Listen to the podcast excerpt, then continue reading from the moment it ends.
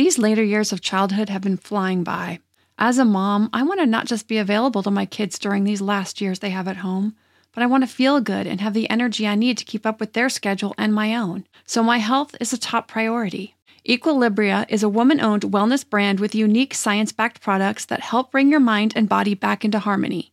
You're not alone on your wellness journey. Every customer gets one on one support to help you meet your goals.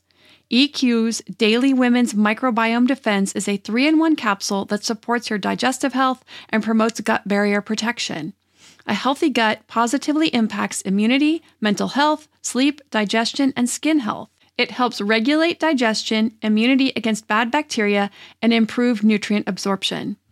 The gut has been called the second brain because it contains more than 100 million nerve cells. It is a vitally important piece to our overall health, both physical and mental.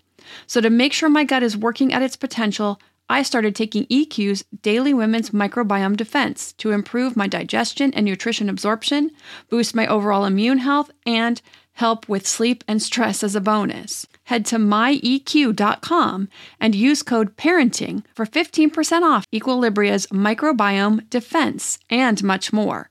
That's myeq.com and use code PARENTING at checkout for 15% off site wide today. Welcome to the Your Village podcast, Parenting Beyond Discipline. Your Village is the most comprehensive site for evidence based parenting classes available on demand at yourvillageonline.com. Our 50 plus classes give parents the foundation, steps, and tools for creating strong, healthy relationships with their children, resulting in responsible, cooperative, happy, and successful children and families. My goal is to help parents support their children in finding and reaching their own unique potential. The podcast is a place to learn about all things parenting and get your questions answered. I'm your village founder and your host, Erin Royer. I have two very important questions today. First, from Margot asking about ways to teach personal space to her four year old. And this answer is pretty quick and easy, so it'll be short. But the next question from Anna about working with her two year old and setting up boundaries without stifling independence, as she would like to instill leadership skills and qualities in him as he ages. Now, that question is a little more involved and intricate, so I'll get into several different areas and topics to help set Anna on the right path on her goals to raising an independent, responsible, goal oriented little guy. For everyone who's been on summer vacation recently, I hope it was a great one. Obviously, we made it back from vacation. Unfortunately, we didn't get the chance to visit Yosemite. Now, before I get to the questions, a few highlights. We visited Monterey, and one of my listeners even made a nice comment on my Instagram picture after I posted some pictures of my beautiful run there. We stayed in these fun little cabins. Well, we only stayed in one of a group of cabins that were super family oriented. Very cool grounds with fun things for the kids. Of course, we visited the aquarium, and as expected, the moment we walked in to buy our tickets, Chandler asked the woman if they had a peacock mantis shrimp, and they did. When we found it, he was so excited. And he would have sat there all day staring at it if we would have let him. Every time another child came by to look, he told them all about it. And I posted pictures to my Instagram. So if you're curious what a peacock mantis shrimp looks like, you can find it on my Instagram account at IronMom2020. It's in a collage of pictures I have of the aquarium. We also hit the Winchester Mystery House, which I've always wanted to see. I lived in Cupertino for six months when I was in ninth grade, and we never went.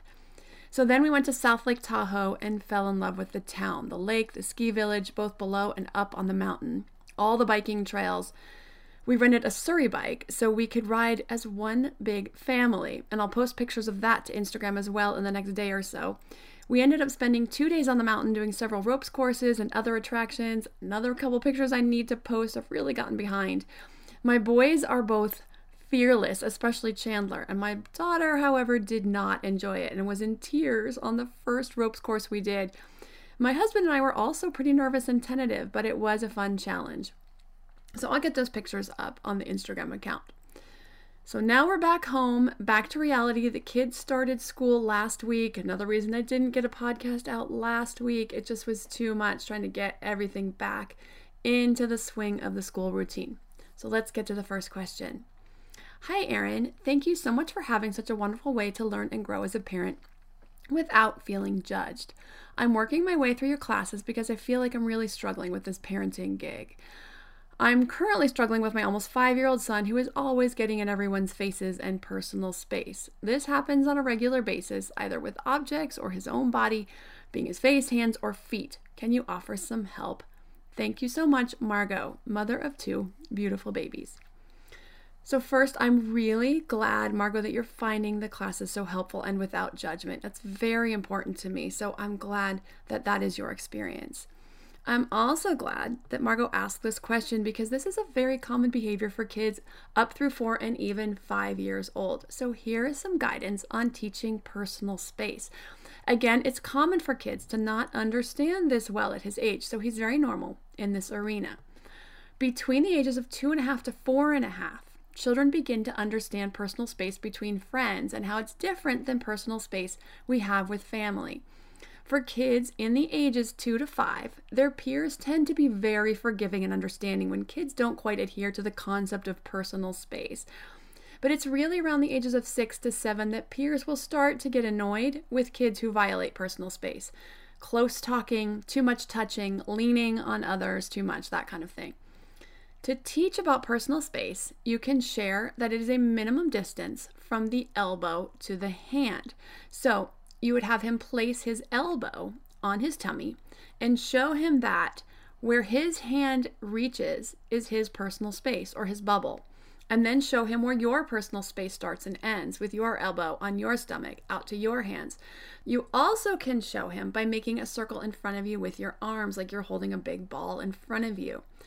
Explain that personal space is yours and his is his, and it is a space that everyone has the right to maintain unless you invite them in or they invite you into theirs.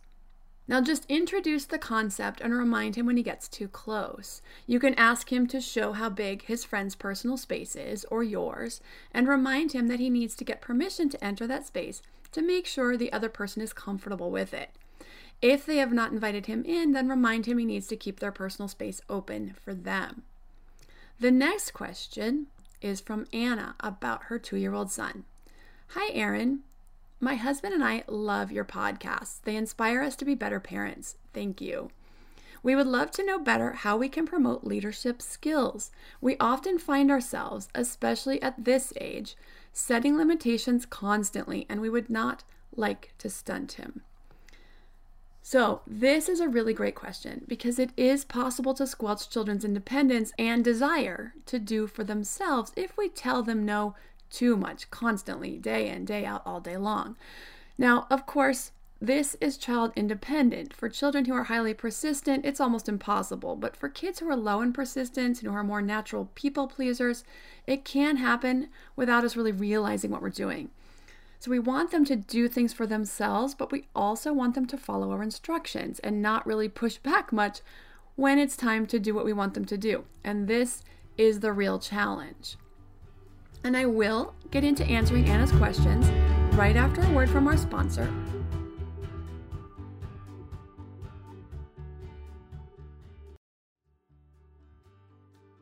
To me, there is nothing more important than my family's health and well being. We all know the quality of the air in our home is important. But did you know indoor air quality can be up to 100 times dirtier than outdoor air? I've got to tell you about Puro Air. In 30 minutes, this device will remove allergens, dust, smoke, dander, and gases from the room. Puro Air uses a stronger filter called a HEPA 14 that filters pollutants at a microscopic level and is backed by scientists from Harvard and MIT. In laboratory studies, users saw noticeably cleaner air in just 30 minutes. When it comes to babies and children, there's nothing worse than dealing with a cranky baby or child who can't sleep because of congestion. Air purifiers can help reduce congestion and improve immune system function to fight those winter colds and flus. I use my Puro Air purifiers to clean the air in my home, especially in our bedrooms while we sleep. It has a quiet, relaxing hum and cleans the air from pet dander, allergens, viruses, dust, mold, odors, and contaminants.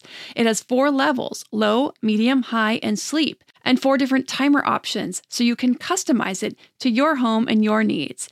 Check out Puro Air at Get getpuroair.com. That's G E T P U R O A I R.com. Puro Air is the only air filter that uses a HEPA 14 filter. That's getpuroair.com. This episode is sponsored by ByHeart. ByHeart is an infant nutrition company whose mission is simple make the best formula in the world. Using the latest in breast milk science, ByHeart created a clinically proven, easy to digest infant formula that's made with organic, grass fed whole milk, certified clean ingredients, and features a patented protein blend that gets closest to breast milk. Our blend includes the most abundant protein found in breast milk, alpha lac, as well as lactoferrin, the number one protein found in colostrum, along with broken down, partially hydrolyzed proteins. ByHeart is an easy to digest formula in addition to its patented protein blend, our formula includes prebiotics and an 80 20 whey to casein ratio, like in early breast milk, which is tailor made for a newborn's digestive system. ByHeart is the only US made infant formula to use organic, grass fed whole milk, not skim. Curious about ByHeart? Redeem your welcome offer at byheart.com slash podcast with the code parenting for a limited time. Additional terms and conditions apply.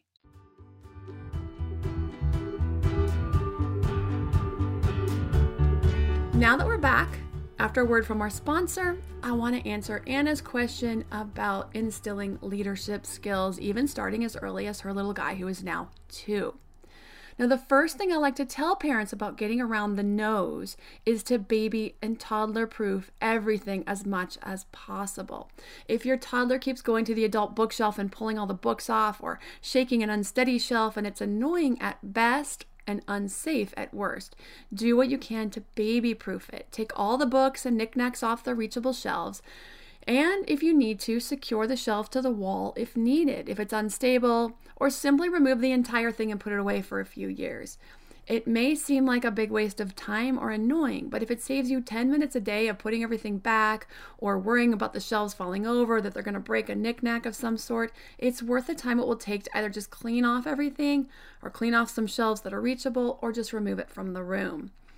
The other thing that can work well are baby gates. If there are rooms that are just full of too many off limit things, you want to put a baby gate up.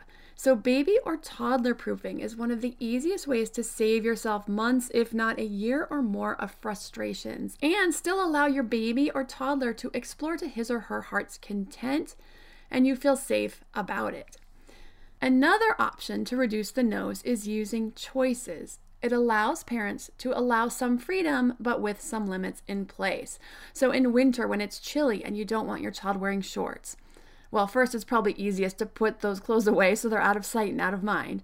But just in this example, offering a choice of which pants eliminates the shorts as an option, but opens the choices to which pair of pants or even sweats or jeans, as an example. For breakfast, fruit is always a must in our house. So it's not a matter of whether they eat fruit or not, but which fruit. So for little ones, just two or up to three choices for those three and under apples, strawberries, or melon. Set the choice and stay within them. However, if your child says oranges, it's fine to accept that as an answer as long as you have one available, of course. It shows your child is still thinking along the lines of fruit. And so you could say, sure, you could have an orange today since that's another type of fruit. Basically, for toddlers and even preschoolers up through three and even four, you want to offer as many choices as you can all day long. There are three types of choices there's what choices, how choices, and where choices toast or cereal, short sleeves or sleeveless, now or in five minutes, upstairs or downstairs, this seat or that seat. And then there's the no choice choice, when a toddler really pushes back and you need them to comply with something like getting into the car. That do you want to do it by yourself or would you like me to do it for you choice?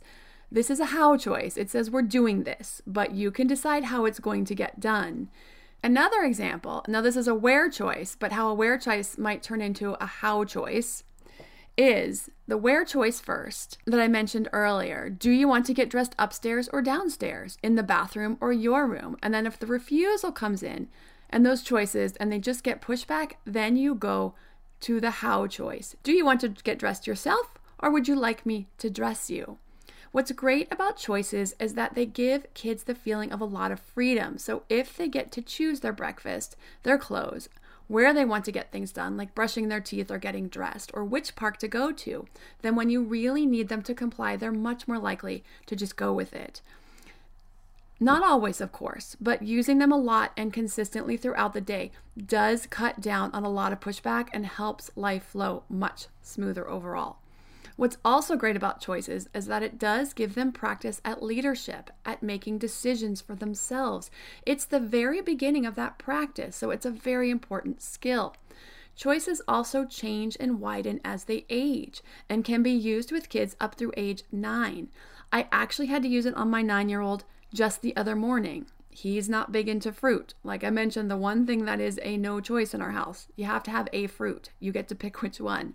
He didn't like the choices I gave him, which was every fruit we have in the house, or so I thought. He asked for snap peas, and I'm fine with vegetables too, but he's limited his fruit selection way too much. So I told him he did need to pick a fruit. So he picked a melon, which I didn't mention because I would have had to cut it up and we were a bit squeezed for time since we wanted to walk to school for the first day back. But I obliged because he did pick a fruit and it was only a few minutes of my time. So, as you can see, choices can be a negotiating tool even with a nine year old. Now, for more on choices, including the pitfalls and how to avoid those, you can see the class on choices on the website, along with all the other classes on discipline tools and techniques at yourvillageonline.com under the discipline tab. So, now I want to take a few minutes to talk about instilling leadership skills and how these little things early on can set the foundation for more complex skills as they age. When it comes to how these skills transfer to leadership later on, the baby proofing, allowing the toddler to explore their world without constantly being told no, it supports their budding independence and curiosity. The choices, as I've already mentioned, gives young children practice at making choices and being successful. As they age, they get to take on bigger and more complicated choices. So, this early practice is building the foundation for each new step. Now, I covered the topic of self esteem a lot in this podcast, but self esteem is so important for having the confidence to try new things. When we try new things, sometimes we succeed and sometimes we fail. Self esteem is the glue that keeps us together and moving on when we fail, to be able to look at the problem, try to figure out why it didn't work the first time, come up with a solution, and try again and again. Now, we usually call this resilience, but self esteem is a big part of being resilient. So, if you haven't heard the episode on self esteem, be sure to go back and listen to that episode. It's episode number two.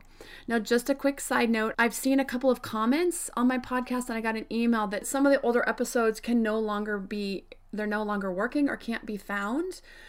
Um, and I'm not sure why this is. They might drop off of some of the broadcasting that's picked them up. But if you can't find some of these older episodes, they're all on my website. So you can go to yourvillageonline.com slash podcast and you can scroll all the way back to the beginning. They're all there. So you can listen to the older ones if you like from there.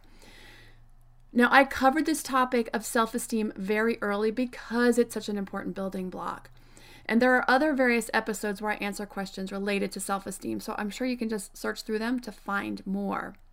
Now, of course, you can always see the classes on self esteem one for kids birth through five and the other for kids five and over. They're both on the website at yourvillageonline.com under the health and development section.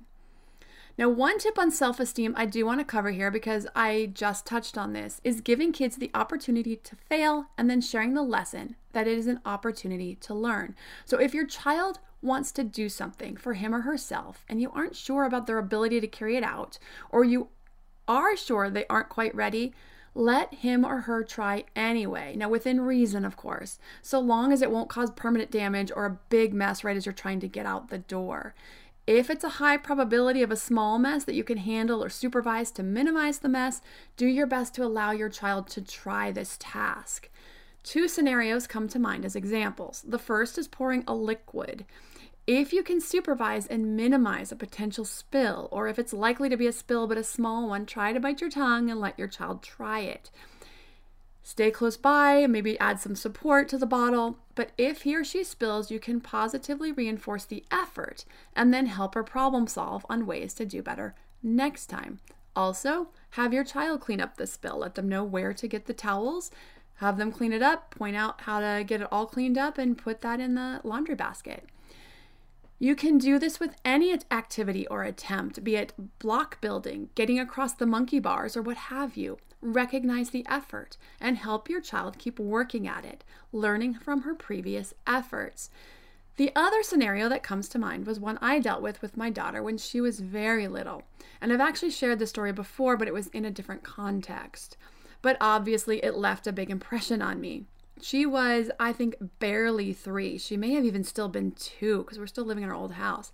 But she insisted on buttoning her own pants. I knew she did not yet have the dexterity to do it, but I let her go ahead and try to her heart's content. She wasn't going to break anything, she wasn't going to hurt anything.